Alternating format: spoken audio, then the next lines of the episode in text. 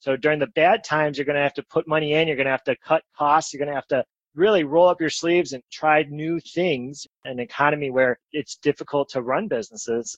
But when it's good, you have to stockpile that money away for the bad times. And that's a hard lesson, especially for someone who works so hard, 80 hours a week. If you start spending the money when you have it, you're not going to have it when you need it. You just have to do whatever it takes to kind of get off the ground and worry about optimizing it later. I think a lot of entrepreneurs in today's society, they want to go right to billion dollar valuation. And that was something that a couple of my mentors have told me is always compete on. Up through this whole time, then, have you been single? well, that's another great story nothing good will come unless you say yes. Yes to opportunities, yes to this entrepreneur opportunity, or yes to something else in life. But don't sell yourself short, know your own value, and keep trying new things. Hello, my name is Matthew Klinsky. I'm currently 36 years old, and I started a company called USA Staffing Services back in 2010. So we are in our 10th year of operation. I have started other companies along the way, but USA Staffing has been by far the most successful of the businesses. This company is unique in that it is a staffing platform for independent recruiters to allow them to place temporary workers without the headaches of the back office. And so we come in as an operational partnership throughout the country that allows us to keep our fixed overhead low, as well as diversifying our customers through the use of their end user customer preferences. So it really has optimized the gig economy when it comes to recruiters. It allows recruiters to stay at home with reduced overhead while maximizing their profit overall. Currently, we have about 200 authorized dealers, or we call those recruiters, throughout the country. We have temporary workers in over 48 states currently, and we're really excited about our growth potential. We have been having significant quarter over quarter growth for 12 quarters in a row, which, if you add up, that's about three years of continuous growth with that growth, we have a lot of challenges that we've overcome. And every day we experience new challenges that we're looking forward to overcoming in the near future. And so, how does someone find you and what exactly do you do? Our sales approach has both inbound leads and outbound leads. So, part of our strategy has been to provide a service for people who are looking. And really, the people who are looking are direct hire or permanent placement recruiters they typically have five to 10 active customers and they're always placing permanent recruitment placement needs. So, what that means is ultimately the customer is looking to hire somebody and they're going to pay a fee for a one time transaction. And when that recruiter finds that worker, they get the invoice for that fee and the customer pays. The difference between that and a temporary or a temp to perm operation is that you have to pay the employee on your own payroll during that temporary period. And so a lot of our authorized dealers have a customer, they're successfully placing workers there. Now the customer says, Hey, I need help. I need a six week project. Can you help me fill this six week project with somebody on your payroll, temporary worker or a project based worker? And they say, Yeah, no problem. And then they hang up the phone and they're like, Okay, Google search, back office partner. and they find us that way. And so we provide a lot of solutions. We're quick to respond. The second approach is that outbound cold lead, which is we've had uh, experimented with a lot of different trials in terms of how to do that, but it's more of a brand awareness and a service awareness because there's only a few competitors in our space. A lot of recruiters don't know about our service, just a lot of other businesses in a lot of other sectors. We just have to let them know that this service exists. And then their eyes are open, their ears are perked up, and, uh, and they're really interested. Originally, I was just thinking your temporary staffing agency, but is it a little bit different? I don't know if you give us some examples that make it easier for everyone who's listening. Yeah. So classified in a workers' comp and funding, yes, we are classified as a staffing agency, but we exclusively work with independent brokers called authorized dealers. And so our corporate headquarters, we don't have any in-house recruiters. We don't have any in-house account managers that work directly with end user customers. What we are is a back office platform that allows authorized dealers or independent recruiters to come in and utilize our services. So, a couple of examples. Okay. One of our authorized dealers, I'm going to just change the names up just a little bit, but our authorized dealer named Joe, he has been in a permanent placement recruitment firm for a long time. He has his own business name and he has his own business website and his own business customers. His customers ask him for a temporary solution and he signs up with USA Staffing to provide that solution. And so USA Staffing takes on the risk of the financing, takes on the risk of the workers' comp, and we provide all the operational logistical support to run his back office. So the customer is actually really happy with Joe because they get to work with Joe directly, but then they have a nationwide support partner behind Joe that can guarantee the payroll will get run on the temporary workers, that the invoicing will be taken care of, workers' comp, everything will be legal. And so it's really an added benefit for Joe's recruitment firm. So you're basically Ford, and there's Ford dealerships all around the USA. And then we go to the Ford dealership and we buy it. And I don't even need to touch the Ford, but they don't even know your USA staffing services. Like they don't even know you're part of this. They think that Joe's company did all this. Exactly. It's essentially Joe's Ford shop located in whatever city they're living in. And so, really, it's perfect model. And I've used that model multiple times. And so, everybody goes to Joe's Ford versus Ken's Ford because they like Joe. He has a better service, but they're all Fords in the end. So, great example. Another example I like to use is insurance brokers, where you have, let's say, a Geico insurance agency or State Farm or something, one of those, and they're selling insurance. You actually don't ever give that insurance broker money. You give the money to the insurance company and the insurance company then oversees the plan and the logistics but you're working with that local broker who lives down the street from you because you know him or her and you've done business well together. And so that person doesn't take on any of the risk but they provide the customer service associated with the policy. Very similar model. And so i kind of took a couple of different models and what i was seeing and i merged them all into one called the authorized dealer model very interesting. And thank you for explaining that. Makes it much easier. I think everyone hopefully is on the same page here now. But you said you were based out of Tampa? We are. I moved down to Tampa in 2015. Started the company in Milwaukee, actually, Milwaukee, Wisconsin. It's a great story if you'd like to hear the story of how we started up. Yeah, well, we'll go back to that if that's okay. But I was just going to allude to I don't know, are you a Packers fan or are you a Bucks fan? I don't see many Bucks fans even in hardcore Tampa Bay. So, yeah. Although now that we're getting a new quarterback, might change the story. But I am a Packers fan. Okay, you already still have a good quarterback, so now finally Tampa, maybe they'll finally get some fans now that you got a good one. Yeah. You basically all around the U.S. I'm looking at your website. You have about three to four thousand employees or so. Not that many at any given time. For the course of a year, projects start and end, so it does fluctuate throughout the season. And then you're saying you have all these little dealers everywhere. Does other staffing agencies work this way? Because I never thought of it, again, this model of using it in other industries, if you will. A lot of staffing firms have branches. So we took that branch model where the company owns the branch, the company owns and hires a branch manager, oversees that branch as their own entity. We took that model and we said, what happens if we put an entrepreneur in that spot? What happens if that entrepreneur is running their business well and they need to diversify their revenue stream? How much more power can we have in that market? So we did some analysis in terms of independently owned and operated firms compared to a branch model. The independently owned entrepreneur owned branches operations did much better because they're providing that higher level customer service.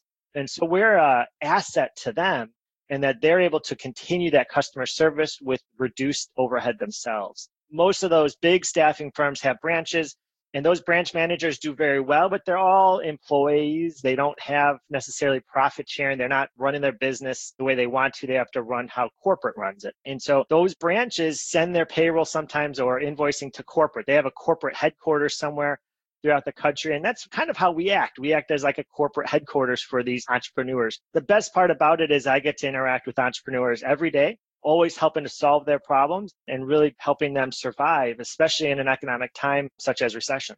Even now, let's just say I was the independent firm in Jacksonville, Florida, where I got my own staffing agency, but I'm actually using you guys. What percentage of my business is coming from you guys? Are y'all specializing in a six months project, the example that you gave, or some of them maybe multiple years, or just give me an idea of what percentage they're relying on you versus maybe having their own staff to put in these places for their clients? So up until the point where they join us, they're getting 100% of their revenue from direct hire perm placement recruitment, which is a one-time transaction with the customer. In times of recession, direct hire placements go away. And so they do utilize uh, temporary staffing. Typically, 100% of the temporary staffing that they're running is through our program up until they're doing 5 million in temporary staffing payroll a year. At 5 million payroll a year, that's when it's more cost effective to bring it in house and to hire people. And the reason why is you need to get your own workers' comp policy, general liability policy, but you also need a payroll processor. You need a workers' comp claims administrator. You need a lot of people to bring it in house. And so it's not one of those where you can just add one person and grow. You have to add multiple people all at once. And we've done the calculation on our side. It's about 5 million in payroll before it's cost effective to move from our program to their own in-house program maybe a stepping stone might help people is like, hey, join the Facebook group first, and then maybe you can see some of these people, and then hopefully join our group calls there.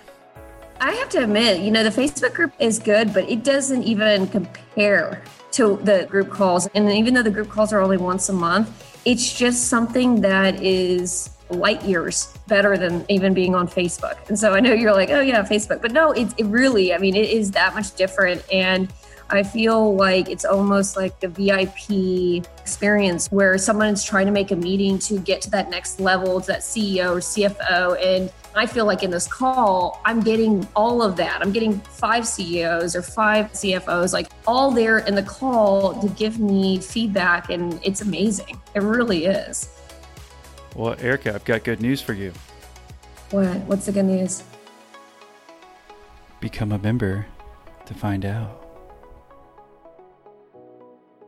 Oh, well, interesting. Like I said, thank you for sharing all that about the model and how you thought about it because it's again very interesting how every business kind of has their own way to make money.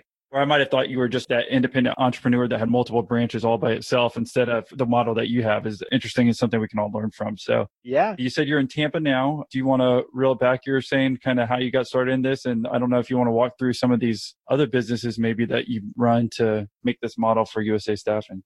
Sure. I'll start with the USA Staffing story because I think it's a great story. I love telling it. And then I can touch base on a lot of the more recent ventures I've been in. This goes back to 2006, about 14 years ago. I was in college at that time, Loyola University, so product of Chicago. I was one of those guys that had three or four jobs in the summer during the school year. Ran into an opportunity to start a temporary staffing firm in college.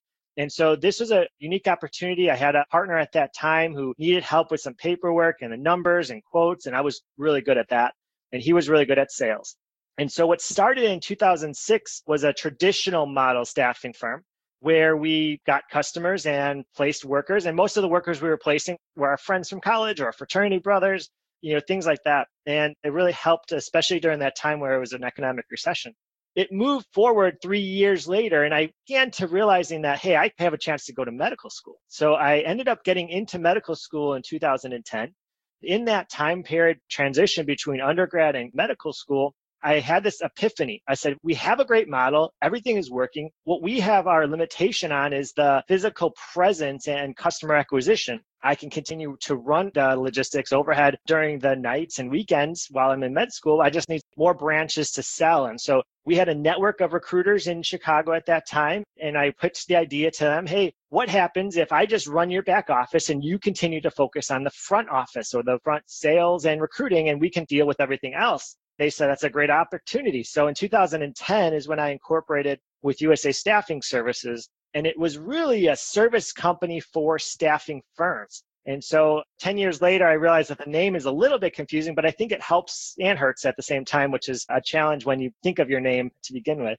But over the course of med school, which is four years, and then I did a residency and a fellowship, I continued to grow USA Staffing Services to the point where now, 10 years later, we've been on the Inc. 5000 list four times in a row. We continue to grow nationwide and we can provide workers' comp in all 95% of all workers' comp codes in all 50 states. The journeys along there are priceless. And I have a couple great stories to share with you. We talk about the hard work it takes to run a business, let alone while you're in med school and residency.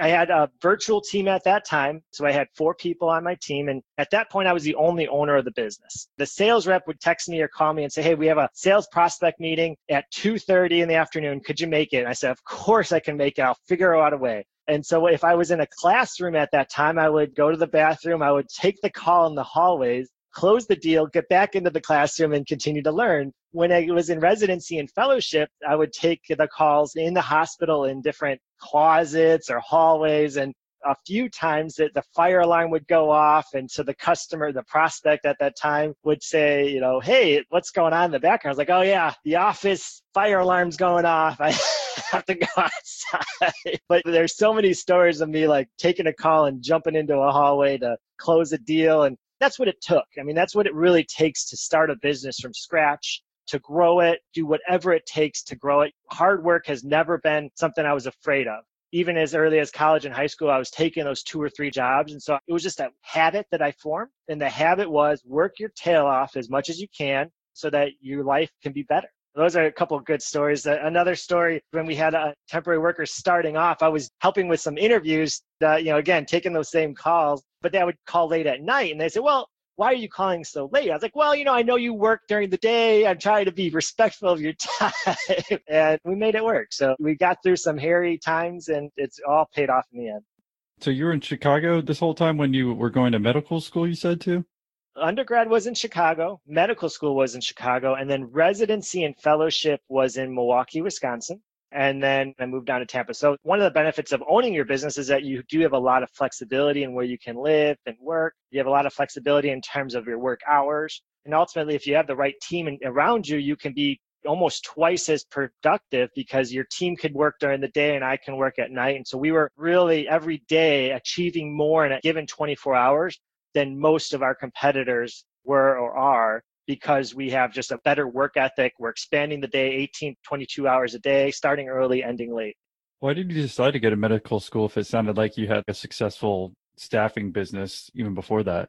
I don't know if the staffing company I had in college, it gave me beer money. It gave me a chance to enjoy a little bit, but I didn't know what the possibility was with staffing. And the whole purpose of the business was actually to pay off my medical school loans. And so I wanted to start that revenue process and carry it over. One of the things that I've learned since running a business is that it took about seven to eight years of running the business before I actually paid down the debts that I lent to the business. So it wasn't until eight years, almost say two years ago, that I was finally able to become neutral in terms of cost of the business. And that's something that I think a lot of entrepreneurs don't realize is that you have to withstand the good times and the bad times. And so during the bad times, you're going to have to put money in, you're going to have to cut costs, you're going to have to really roll up your sleeves and try new things, just like we are now in an economy where it's difficult to run businesses.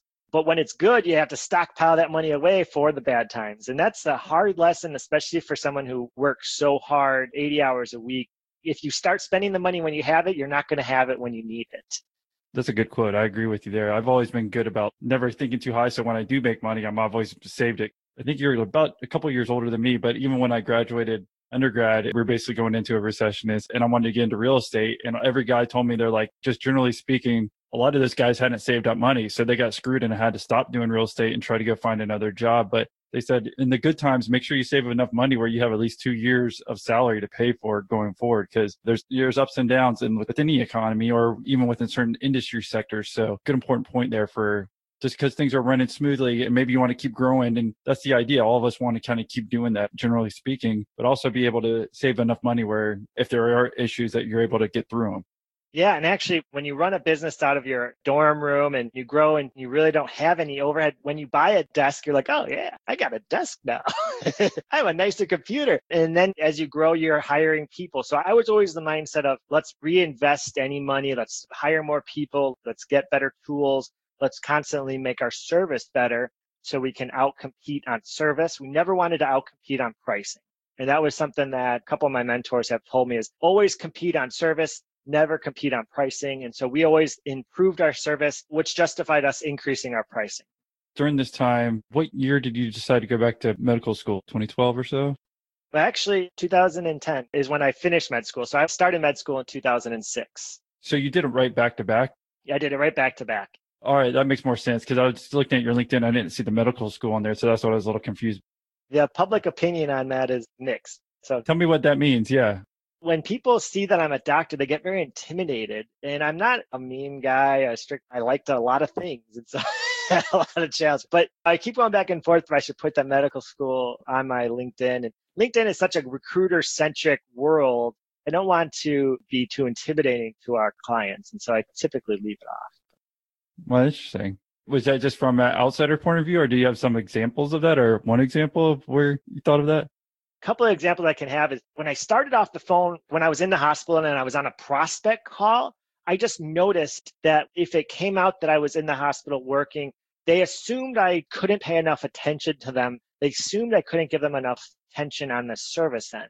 And so they said, Oh, you're a doctor full time in medical school, residency, whatever I was at that time. Oh, well, you probably aren't going to service me the way I need to service. And so it was one of those things like right from the beginning, I just started suppressing it, continuing through the motions. And in fact, after fellowship, up until today, I still practice medicine. I just take the night shifts. I make the most of the 24 hours that I've given and seven days a week, and I maximize the value. So I do pick up some night shifts to help stay up relevant on the. Wow. I will say that the advantages I do use it for is with regards to nurse staffing. I know, I was going to say medical staffing. recruiting. Yeah, for sure. I've always had a passion for medical staffing, and it comes through. We can do crazy things for healthcare staffing, mainly because of the fact that we have the ability to know what's going on in the hospital and how the billing goes and everything like that. Up through this whole time, then, have you been single? well, that's another long, great story. So I actually got married in 2009, and then that first marriage didn't work out. And it was a combination of residency, the business. I learned a lot of lessons during that marriage. And that the first lesson is when you do get married, you have to be committed to that other person. And at that time, I was committed to being a doctor and committed to making my business successful. And so she actually took kind of a third place and not good advice for anybody who is thinking about doing that. But when you're starting up a business, it's like you're getting married to the business. You have to put in a lot of time, hours, and energy. And at the end of the day, I didn't have enough mental, physical, and emotional energy to support that. And I take blame for that. It was my fault. What I did learn from my lesson, though, and I did get married again, and I have two beautiful children now, and life is really good. But I definitely make time to spend with my wife and make it a conscious effort to be there for her and to support her and to love her. That's what I was imagining. I mean, I had no idea if you're putting that many hours into the job and you're doing medical school. I can't imagine having a relationship. At the end of that, was that difficult?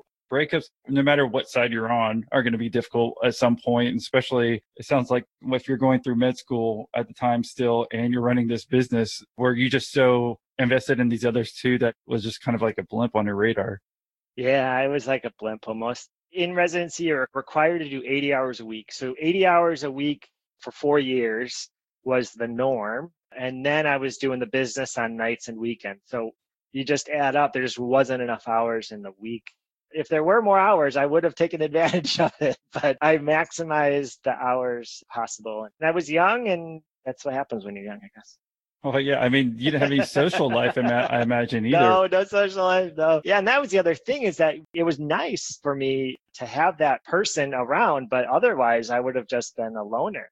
Yeah, we can tell through your energy. You seem like a nice guy and full of energy and exciting. And that's what I was wondering. It seems like it'd be pretty lonely if you're working more than a full time job, you're doing the residency and whatnot, and then also doing the business on the side but with entrepreneurs, you have to have that passion in whatever you're doing because it's going to be a grind no matter what you do. Whether you're setting up a service based business or whether you're creating a new part or process for a larger company, you have to have that passion because it does take the time and you need to be excited about what you're doing because you're going to invest all your money, time, energy, mental support into it. You have to be able to commit fully to whatever venture you're going to. Otherwise, it just won't get off the ground. It won't last. Know, there's a reason why so many businesses fail within the first couple of years of starting. It's just because you're not dedicated or you don't have the passion or it wasn't a good fit for the time.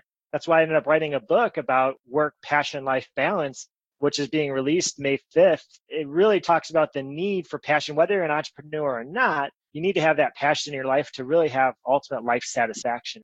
Well, you like the king of time management if you've got a book that you're coming out with now too? I learn as much as I can. I use Outlook as much as I can. Fortunately, iPhones, I mean, I'm a big proponent of iPhone in the fact that it keeps your calendar all in one location. And there are some tips and tricks. And part of it, I feel it's my responsibility to teach my team how to better manage time. And if that's a tip or trick I can give, you know, I'm happy to give it. Absolutely. Yeah, let's go ahead and do it. That's what I'm wondering. Does he block off every 15 minutes in each day what he's doing, or does he have any wasted time? I'm still in awe. I didn't know you were a doctor too. I could understand again why you'd keep that off. I could see how it could scare clients or whatever. But just from a perspective of anyone who's listening, is dude, okay, how are you able to do all this? So if you could let us know, that'd be great. I kind of segregate items in my mind that I need to, to accomplish for the day. And I make it a part of my routine to make sure I follow up with them. So recently, maybe the last four years, I really use the calendar to my advantage. I use it to schedule across ventures the time I need to be able to take. I have all of the video sharing conference call software on apps on my phone. And my computers are used to supplement my phone and my schedule. So there's apps, for instance, Microsoft To Do app, which I'm a big fan of. We're a Microsoft based company for USA Staffing Services. So everything we do is Outlook and Microsoft Teams and To Do. And so I can communicate with my team members through Teams. We can set up to dos and follow ups. And then Microsoft also has a lot of planning tools that we can set up a schedule for. But really, it's teaching your team members how you think so that you can hand off responsibilities appropriately. And so that's a big challenge. Entrepreneurs across the country, across all industries, there has to be some ego that you're better than everyone else. Otherwise, you will never start your own business. And so that ego, if you have to keep it in check, you have to be able to teach what you know, you have to be able to share what you know. And you also have to understand that some people are just going to be better at certain tasks. If you can focus on that part, you will be successful in terms of delegation. So because I was in med school when I started USA Staffing Services, because I was in residency working 80 hours, I needed to learn those skills very early in my entrepreneur career. All of our team was remote. So I was already from the beginning thinking about how we can communicate remotely, continue to grow the business remotely, continue to hold expectations of the team so that everyone was on the same page. And that is a skill that's taken me 10 years and I'm still learning as I go. I still make mistakes. It's something that you have to consciously work on. So if you have that team in place, as you bring on new team members, teach them how you think so that when you ask them to do something, they're going to think like you and do it the way or similar to the way you would do or better. You just don't want them to do it worse than you, you would normally do. Otherwise, you start going on a backwards trail. So uh, currently for USA Staffing, I have a wonderful team. My team is amazing. I have a great controller to help with uh, financial payroll processing for all 50 states, keeps our line of credit in check. I have a payroll manager who's stepped up and started as a payroll processor and has given more responsibilities. She's doing amazing work, keeping track of all the time cards coming in and customers to invoice. I have a revenue manager, also known as a sales manager. His name is Shane. He's hitting the sales hard while at the same time an operations supervisor working hand in hand to make sure the operations go very well. I would say the most important piece of our team is our staffing coordinator, given our nature of our business. And Yvonne is one of those people that really keeps everybody in check. And nice thing about our team is we are all in one office, which is good, except for our director of compliance. He's actually still in Chicago. He's our oldest employee. Our director of compliance is a good thing that he's not in the office because he can have that neutral third party kind of no approach to situations and really think outside the box. He's not necessarily emotionally invested in the friendship of the office, more of a, hey, are we on track to be compliant throughout the year? So the team is amazing, and I wouldn't be here if it wasn't for my team. I guess your main team, even though we were talking about how many employees you could have at one point, what is it, five or six? It sounds like main parts or employees that are kind of the head of it that run six. all of it. Six, okay six employees in our core office. And then we have the authorized dealers. We have about 200 authorized dealers throughout the country. And then those authorized dealers work with the temporary workers and the customers to bring in new business. So, why do you do all this stuff? I love it. I know, but it's just kind of crazy. I feel like a doctor usually just gets really passionate about medicine, or a business person kind of gets really passionate about business. And then there's other things that maybe if we have time, we can talk about that you do now, where I'm looking at all these other things that you kind of do too. So I'm just trying to get, maybe we can dive in a little bit later, maybe not even on this interview. We do something separate on how you're able to manage your time because it seems like you have to be a master of it based on what I'm seeing. I'll answer the question real quickly. And that is from the 10 years I was started med school and finished fellowship, medicine dramatically changed. It was a period of rapid change in healthcare law, insurance benefits, you name it. And so the medical world really transitioned from a independent practice based model to more of a hospital run model where a lot of MBAs, a lot of non-doctors were running the hospitals. And there was a big change over a decade, but it happened to be the decade I was studying to be a doctor. And so when I got out, it wasn't what I wanted to be. It If you look back 20 years ago, you know, being a doctor, you ran your own business doctors are by nature entrepreneurial. They just typically spend their time running their business, whether it's a kidney doctor running his dialysis, whether it's a heart doctor running his cardiac clinic, whether it's a family practice running his clinic. Now you don't see those primary care offices independent anymore. And so there's actually a lot of unrest in the medical field because the doctors, while they might be getting a little bit better salary and more predictable salary, they still have that entrepreneur edge kind of hardwired into them. It's uneasiness that they feel. And so they're all jealous that I have another avenue to express those desires. Was there a reason that you wanted to go in the medical field? Because again, when you're starting this on the side, I know it was to pay back some of your loans, it sounded like, or whatnot. And it sounds like, again, you're kind of passionate about both, but I'm just wondering, was there a reason for you wanting to be a doctor? Throughout my life, when I had to tell my parents what I wanted to be when I was in kindergarten, I always said a physician, a doctor. I had a great pediatrician growing up. He is still one of those role models. He's, he's got those lasting impressions on me as a kid, being sick and going to him and getting better. And so there's a mystical, magical thing that I just always loved about being a doctor. Plus, again, during that time, it was a way to be self employed, to find solutions, to help people in need independently of being an employee. And so throughout my childhood and even early adolescence, my dad always had great stable jobs, but it was never guaranteed. I mean, he stayed at companies for 10 years, but you knew deep down, and it was never spoken, but you always knew that the company could let employees go at any time. And so it was just that uncertainty that I felt that as a physician, I would not have to deal with. And aligned with a lot of my goals in life, which was to be self sufficient, to be self employed, to help people in need. And that's really where the core of everything came from. But if I look back further, in my life. I do see that I ran a painting business in high school and I ran a Mr. Fix It type of service in the summers in college. And I was always starting these little gigs because I never wanted to just work for the local grocery store, bagging groceries, or for the local restaurant. I did those jobs, but I was never satisfied with them. I was really satisfied when I would find a solution in the neighborhood or the family or something I could bill for my time and fix it. And so when I look back at it, the entrepreneur spirit was always there, but I thought that being a physician would kind of merge the two together early on in my life. I don't think I've asked. Are you a specialty doctor or what are your work hours now when you're a doctor and you still do those night shifts? And I'm just curious now. So while in residency, I did a double residency in pediatrics and internal medicine. So I am able to care for pediatric patients all the way up to 100. So zero to 100, or if you will. Right now, my current job is just the nights in an adult only hospital. So I'm a hospitalist. So, kind of a specialist in that we work, again, as an employee of the hospital, but we work to optimize the care in the hospital.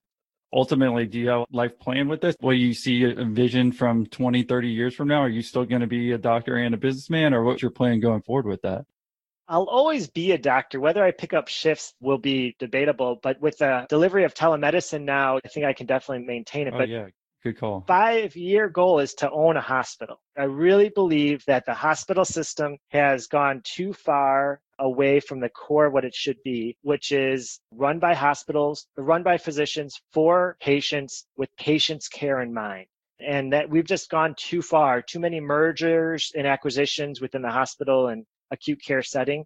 And I think what's going to happen in the next five to 10 years is that they're going to start selling off hospitals because they can't maintain them. Medicare is going to decrease. And we're going to need a revival of the healthcare system in a way that's never been seen before. And I believe I can help with that. So my short term goal is to make money so I can start investing and buying in a hospital so I can run it the way it should be run. How much would a hospital cost? I don't know. I think it's going to be for sale. So trying to get it at a discount? Yeah, private equity group that you know has a few million to burn. Take it, be a minority shareholder. okay, well that's what I was curious about. I didn't know if you're trying to like raise it from doctors or whatever. I'm just curious because I'm like, well, if you did do private equity, are you going to get into the same issue where you're saying potentially? The core of the model though is wrong in the hospitals right now. Tell us about that because I think you know about that. I don't think myself and probably a lot of other people. I mean, I can maybe think about what happens, but can you just give us an overview of a little bit better? Sure when hospitals started to buy independent practices and bring them in the hospital, they transitioned from a essentially a commission model to a salary model. And so the doctors were initially what you know, you ate whatever you killed. So from a doctor, if you saw 10 patients, you billed for 10 patients, you collected 10 patients worth of payments from the insurance. That was your practice. When they sold to the hospital, they got a payday, which is great for all entrepreneurs, but then they were given a salary sorry, when they sold, that means the doctor's practice He sold it to the Astro Hospital? Yes. Over the course between 2006 to 2016, a lot of practices were sold to the hospital. And so the hospital was paying cash for the practices and they would acquire all the patients in the practice, plus the doctors working in the practice. And then the hospital system would take over the billing and collecting. And in exchange, they would pay a salary to the doctors. Well, this happened multiple times where as soon as the last doctor signed their unemployment agreement, all of their salaries decreased because in their contract it said that the compensation can change at any given notice. And so they would wait until that last physician signed and then they would drop the salaries on all the physicians from that practice and they would all be in a multi-year contract, 3 years, 5 years. So now the doctors sold their practice, they get a salary and now the hospital was saying, oh, by the way, you need to see more patients. You need to justify your salary now, or else we're going to lower your salary even more. We're not going to let you out of the contract. We're just going to pay you less. Can you give us an example of how much they might have been making before and what's a decrease in doctor salary? And this is actually kind of fascinating. I don't know how much of a decrease is 10%. Are we talking like half? What are we talking about here? Well, specialty practice, the doctor can make between 500,000 and a million dollars a year in profit. When they sold the practice, they probably sold it for $2 million up front and then they were guaranteed a salary of let's say 400,000 which is kind of guaranteed. They were promised this kind of lifestyle type of transition where they didn't have to work as much they can see less patients there was less pressure on running their practice. But then it went from 400,000 to 200,000 as their base. What was happening is that they would get commission or they would get additional revenue if they met the threshold set by the hospital so an example would be if you build 1,000 units in a given year, after 1,000 units, you would get 20% of everything else you build. But then it went up from 1,000 units to 2,000 units. And then it went from 2,000 units to 3,000 units before you got that extra bonus. And so there was two ways they reduced their base salary and they increased the thresholds for commission, just like any other sales position throughout the country, any other industry, they do the same thing. And that's what happened when you brought in business people to run the hospital. They thought like business people. And so they took the techniques that were popular in businesses to stimulate sales and growth, and they tried to apply it to physicians. That's been running now for a while, but what's changed now in the last two years is that they've completely removed the commission model. They've gotten the doctors so settled with just making a base because their commission thresholds were so high that they weren't ever achieving it. So they were able to then negotiate with the physicians, remove the commission model, and just have a little bit higher base. A year or two later, now that base is saying, well, you have to do more work. You're not justifying your salary. And so these arbitrary kind of doing more work and not making your salary, those are all arbitrary because they don't actually tell you the numbers. Whereas a physician in their own practice, they can see the revenue, they can see the salary, they can see the profits. In a hospital, it's all hidden in administration fees. So all you're told is you have to make more money, you have to bill more, you have to bill more levels, higher acuity levels. It's becoming a mess, and I think the unrest in the physician population is throughout the country. I have friends that are in multiple different hospitals and specialties and non-specialty cares. All of them are unhappy with their compensation at this time. If you're a business owner, chances are you're reevaluating the way you do business just like me when I'm trying to convince you to join our Patreon membership. Anyhow, establishing your online presence is no longer optional, it's necessary. Pivoting quickly is hard enough, but finding the people to make it happen can feel like a full time job. Fiverr's freelancing platform helps you find the right talent to build your online presence fast. Finding the right freelancer can be frustrating and time consuming, not to mention expensive. There are so many factors like how much will it cost, and how can you be sure they'll even deliver? Fiverr lets you hire freelancers with proven track records and clear pricing, so you're never in the dark. Whether it's building your first website or designing social graphics to celebrate years of business, Fiverr connects you with the talent you need to keep moving forward. I even made a hire today on Fiverr, and they were done with my project in less than three hours. Evolve, adapt, and grow your business with Fiverr. Fiverr offers meaningful resources to help SMBs transition into a quote unquote new normal. They connect businesses with freelancers offering hundreds of digital services graphic design, copywriting, web programming, filming, editing, voiceover, music, and more. Work with confidence. Search by service, deadline, price, reviews, and more. Know exactly what you're paying for up front. No hourly rates or negotiating. Payment is released to the freelancer once you approve the work. 24 7 customer service anytime you have an issue. Fiverr is here to help. Quality talent you can count on. Sellers have worked with influential brands including Google, Netflix, MIT, and PayPal. Review seller ratings, buyer feedback, and more to select the right freelancer based on your budget. Find your talent today at fiverr.com and receive 10% off your first order using our code millionaire. All the digital services you need are in one place at Fiverr. That's F I V E R R dot com, code millionaire. Again, that's fiverr.com, code millionaire. And thank you, Fiverr, for supporting our podcast and our listeners for checking out these sponsors so we can keep bringing you these episodes.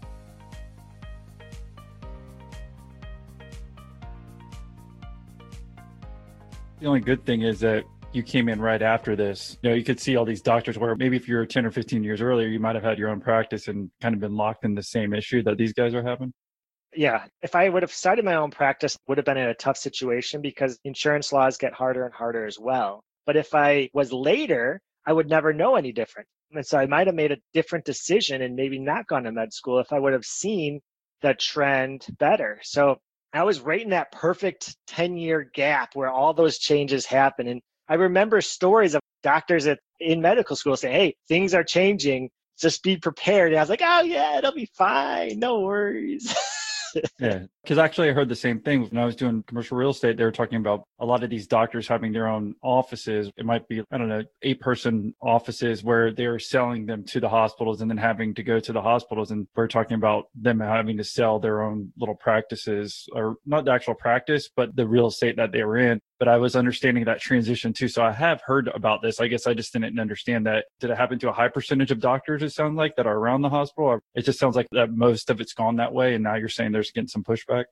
Yeah, no, I would say 80 to 90% of all practices were sold during that period or shortly after. Wow. The practices that aren't sold are very few and far between. A lot of them just had, you know, they were 65 and so they just shut down, or a lot of them just quit or did something else even when they call themselves private practice, they actually, most of the time, they're getting paychecks. There's very few, I can't think of any off the top of my head that's a true private practice.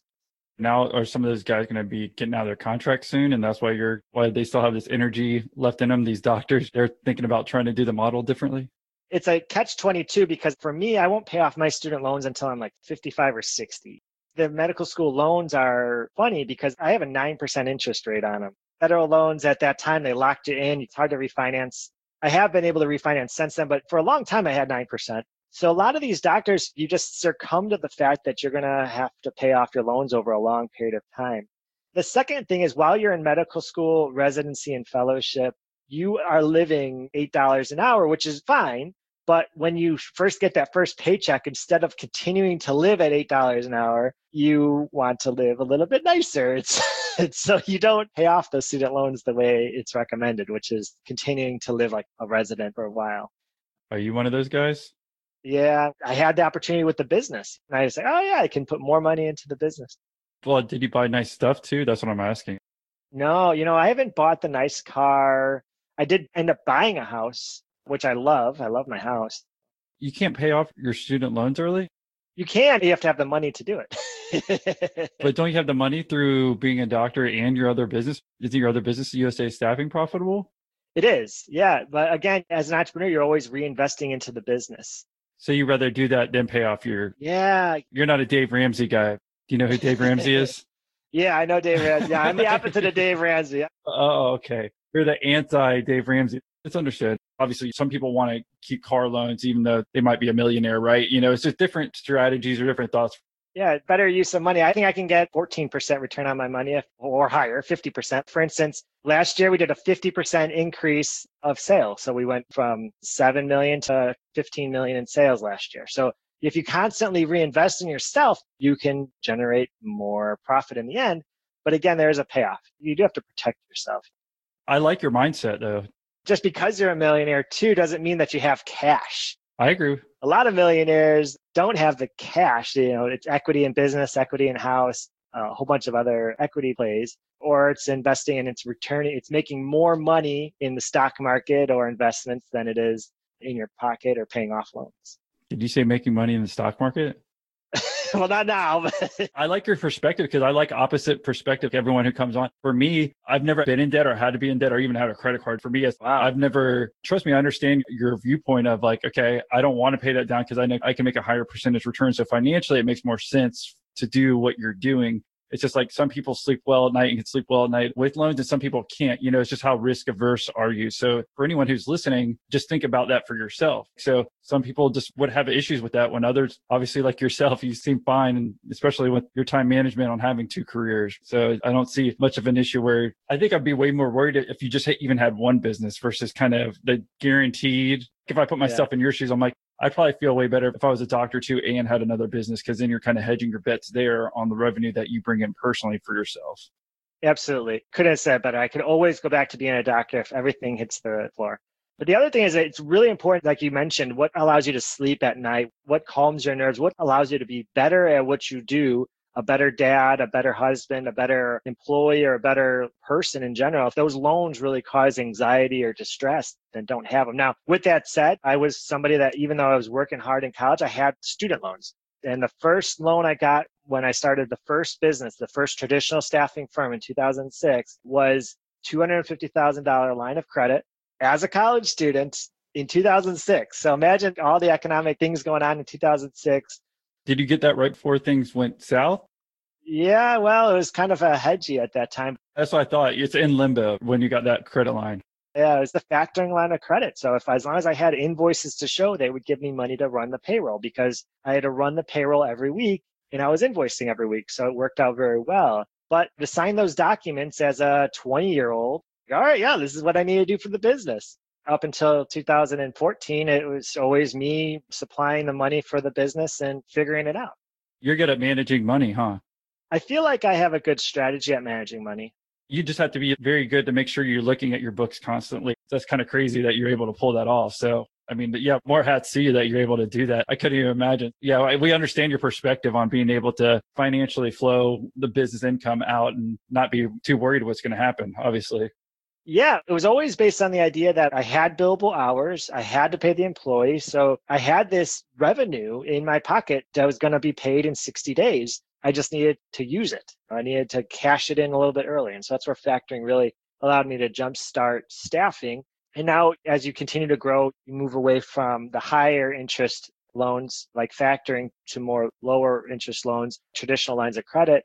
And it really helps with your overhead and reducing your costs you just have to do whatever it takes to kind of get off the ground and worry about optimizing it later. I think a lot of entrepreneurs in today's society, they want to go right to billion dollar valuation and they want to be profitable as soon as possible, which is good, but you have to realize that you might not get the cheapest pricing until you grow a little bit. Whether it's uh, manufacturing, whether it's uh, employees, whatever it is, you have to be willing to understand that economies of scale are really important. And that's one of the biggest pieces why we are valuable to our authorized dealer network at USA Staffing is we get to combine essentially 200 offices that uh, the borrowing capacity, the workers' comp, the payroll functionality.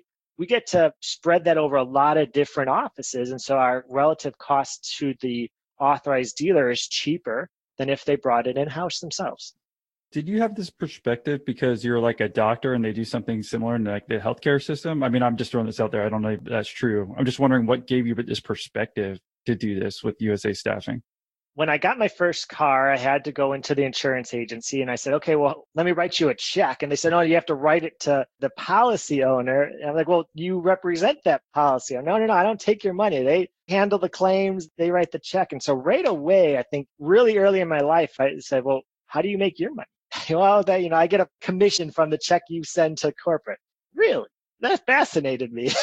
so, so, I just asked a lot of questions early on. But no, there's nothing in medicine. In fact, I wish there was. Be probably better, and that's definitely a perspective I'm trying to bring to doctors. You don't have to be their employer to provide shared services. You can be a shared service setup without making everybody your employee. So you'll have to give me a percentage of your business for the healthcare system when you do that, since I just said that. you just gave me it. Yeah, there you go. I mean, it makes perfect sense. Five me in 10 years. With your hospital. You can name the hospital after me if you want. It might be in Idaho. I don't know where this hospital is going to be. It's going to be, you know, somewhere far away that starts small. And we know you're going to get a mortgage on it. That's for sure. Yeah, of course. someone else's money. Let someone else take the risk.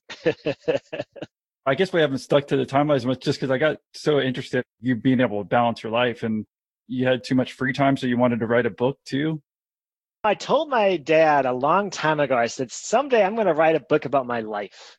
And he said, who's going to care about your life? he loves me, but I love him. But you can send him this interview. Say that one person, dad, one person, dad, spend an hour with me because he was wondering about my life. Yeah, there you go. And so I made so many mistakes. So in my book, I just talk about literally all the mistakes I've made, just trying to help entrepreneurs, help people, help moms, dads, spouses, help them to really bring a perspective in life because one of the things that I've always struggled with is when people were talking about work life balance. And I just never sat with me because when I was working, I was living.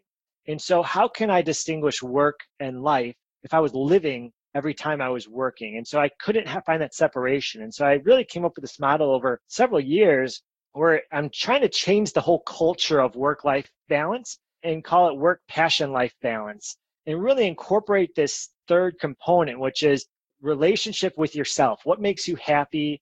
And that isn't work and that isn't living. That's a separate entity and that can overlap with work and it can overlap with living, but it should be something separate. It should be something, whether it's gardening, whether it's fixing machines, whether it's reading, whatever it is that makes you happy, that should be kind of equal balance with those other two. And just a brief overview of the book, it's all about relationships with different people. So work is a relationship that's very selfless, meaning you have to put in hours and you might not get that back. You might get a check, you might get paid, but you're not getting a relationship back. It's very selfless relationship in many aspects. And that could relate to work like a job, but it also can be work in a relationship like a daughter or son that you're really struggling to connect with. You have to put in work in that relationship or a parent that you never really had a good relationship with. You have to put work in it. You have to be selfless in it for a while.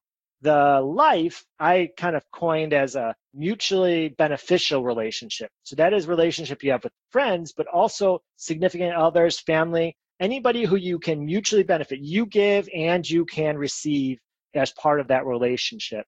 And then that third component is passion, where it's just very selfish. It's what you do for yourself to bring yourself happiness. And if you line up those three circles and you overlap them in a Venn diagram, the more overlap between any two areas of those circles creates that middle circle in that Venn diagram. And, and the more overlap you have between any two circles, the bigger that center circle is. And that's what I call your quality of your life, your balance of your life, whatever you want to coin it. But it's really the proof that you can have a balanced, happy life if you can focus on any two circles. And you said do you talked about some of the things that went negatively during this aspect of your whole life in the book. Yeah, well, I, I touched on some of it the challenges with my first marriage, challenges with friends and family. You sound like Superman to me. That's what I was wondering. I heard the marriage. Other than that, I mean, it seems like everything else has gone well. Yeah, I mean, it, now it is. I know. just to bring you back down to earth a little bit, just maybe people can relate a little bit more. I mean, what are some other hardships that you've had in being a doctor while also growing this business? Yeah, to give a few examples, one is just while you're in medical school and running all these businesses, you don't call your own family as much and you lose track of friends. And I've missed different times in people's lives and I've regretted it working hard in the business is not the same as being a good person a lot of times. You have to make some challenging decisions whether to skip events like family gatherings or whether you have to skip people's birthdays to go out and friendship wise. But the other components in that is that I didn't put in the work related to a lot of those relationships. I didn't put in the work with my first wife and I, I didn't put in the work with my friends. And so I wasn't a really good friend at all. I wasn't mutually beneficial with anybody. I was really just kind of my passion circle, if you will, was too big. It wasn't overlapping with other areas. And so I needed to kind of keep it in check. But I talk a lot about, even with my wife, Laura, when we first moved to Tampa, we tried to start another business and she was running the day to day. And I talk a lot about how my passion was to run the business, but she considered it a job. And there was a disconnect even while we were dating and engaged before we got married, where there was a disconnect of expectations of the relationship and i had a lot of lessons to learn from that and that yeah you can go into business with your significant other but you have to be on the same page and so i talk about a couple of the things I would want to talk about how we can be more efficient in the office. And she would be like, Hey, we're home. We don't talk about work at home. you know, you're my person right now. I, I don't want to talk about work. I don't want to talk about my job. And I was like, Whoa, that's not your, this is our thing. And she goes, No, it's a job. And so it was just a different level of expectation that we overcame. Are you worried about you doing that again? So part of me writing the book was to make sure that I put it on my desk and at my home to make sure that I keep that circle, that work, passion, life balance in check. And so I think I came up with a philosophy that works very well for me, that I, am comfortable with sharing with other people. And I hope that other people benefit from it, from the philosophy that I'm approaching. But I'm very conscious of the fact. So we are no longer in business together. My wife and I are very happily married two kids. We're not in business. We're not one of those people that, that can do it. That's okay. We tried it and it didn't work. So we have a great relationship. She's extremely supportive and I consciously make the time. And I use tricks in my calendar and make sure that I schedule date nights and make sure that just have enough time. And sometimes it's very simple. She says, be home by six. I could be home by six. Yeah, uh, that's okay. That's a mutually beneficial time. yeah, you're definitely the overachiever because, like most of us, might just a post-it note, but you had to write a book to remind yourself. so, were you just writing the book on the weekend? How was that? Because it seems like it was your first book. Yeah, it was my first book. Are you going to write another one? I say first one. I'm assuming there's going to be another one. Oh yeah, definitely. We'll see how it goes. I, it's not cheap. I mean, it can be cheap, but it wasn't cheap for me. But it took me about a year and I, a lot of revisions, a lot of time. Yeah, weekends for sure. Did you actually write it or did you hire someone to help you? I hired somebody to write the words. I got all the concepts. I talked it through. I evaluated every, we did the outlines together, the chapters together. It's all my thoughts. I'm just not a good writer. well, I've interviewed somebody who does that. And that's what I was going to suggest. If you wrote it yourself, I agree with you. If I could just speak it out, right? Versus having to write take me years, I would imagine, versus if you're doing it that way. But I mean, obviously, still all of your thoughts. You're just again very efficient. Obviously, we found out, and you're able to outsource that opportunity to somebody else. And if you can record it and send it to them or something like that, then they help you put together the actual book. So yeah, I was referring to episode 89 in case anyone's wondering with Angela. Everyone loves that episode. Yeah. Just straight okay. fact about it's the author incubator. I don't know if you used her or somebody else, but no, I didn't. Yeah. There's more services like that. She does it more from a business aspect, if you will. But glad to hear that you didn't single handedly write it yourself too. Because I'm like, there's uh-huh. no way I could imagine you writing the book yourself too. I learned very early, you know, uh, doctor scribbling. Oh yeah, good call. Definitely in my wheelhouse. scribble, scribble, normal. Scribble, scribble, normal. with that, I guess we should expect a hospital by you from five years or so. Maybe we can catch up with you then. That'd be great. Yeah, I'm looking forward to seeing what the economy does. Who knows? But yeah, that's my short-term goals. And you know, staffing is a challenge because it has very low profit margin. So a, a, normal profit margin for a temporary staffing firm is between three and five percent net profit. So when you're managing people and you're managing processes to maximize from three percent profit to three and a half percent profit, you learn a lot of skills. And so I'm looking forward to take those skills and apply it to the healthcare industry, which desperately needs some new tactics in terms of managing. Well, good luck and thank you for. Should I call you doctor, or do you not like that? Well, I mean, uh, yeah. Call me whatever you want. I, am not going to try to say your last name. Kolinsky, is that? Kolinsky. Yeah, you did it good. Yeah. Well, thank you, Dr. Kolinsky. Yeah. Oh, we appreciate you coming on and sharing your story here. If you had any last words of wisdoms for anyone who is listening, what would that be?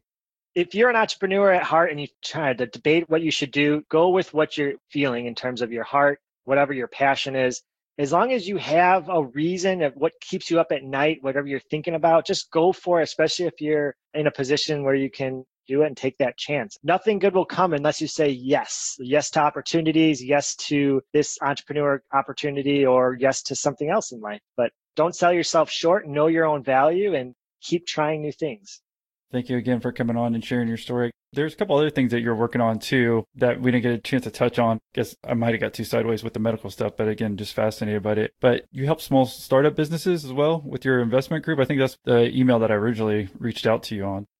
Yeah, I've been very fortunate to work with other entrepreneurs as well. And I evaluate different opportunities and I invest in small startups. But really, it's a owner operator type of feel and something I can contribute to help them grow.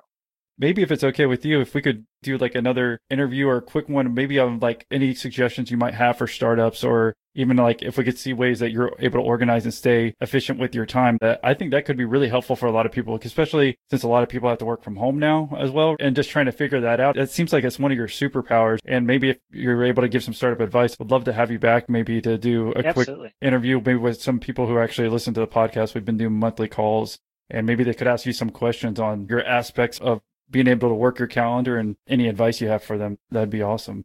Yeah, question and answer would be wonderful. Okay, cool. We'll schedule that in the here in the future. So again, thank you for coming on and sharing your story and have a guest a good day at home. All right, sounds great. Thank you.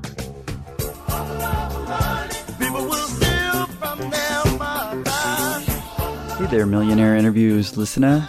Even though you're probably alone right now while listening to this podcast, know that at this very second you're actually listening with thousands of other listeners all around the globe.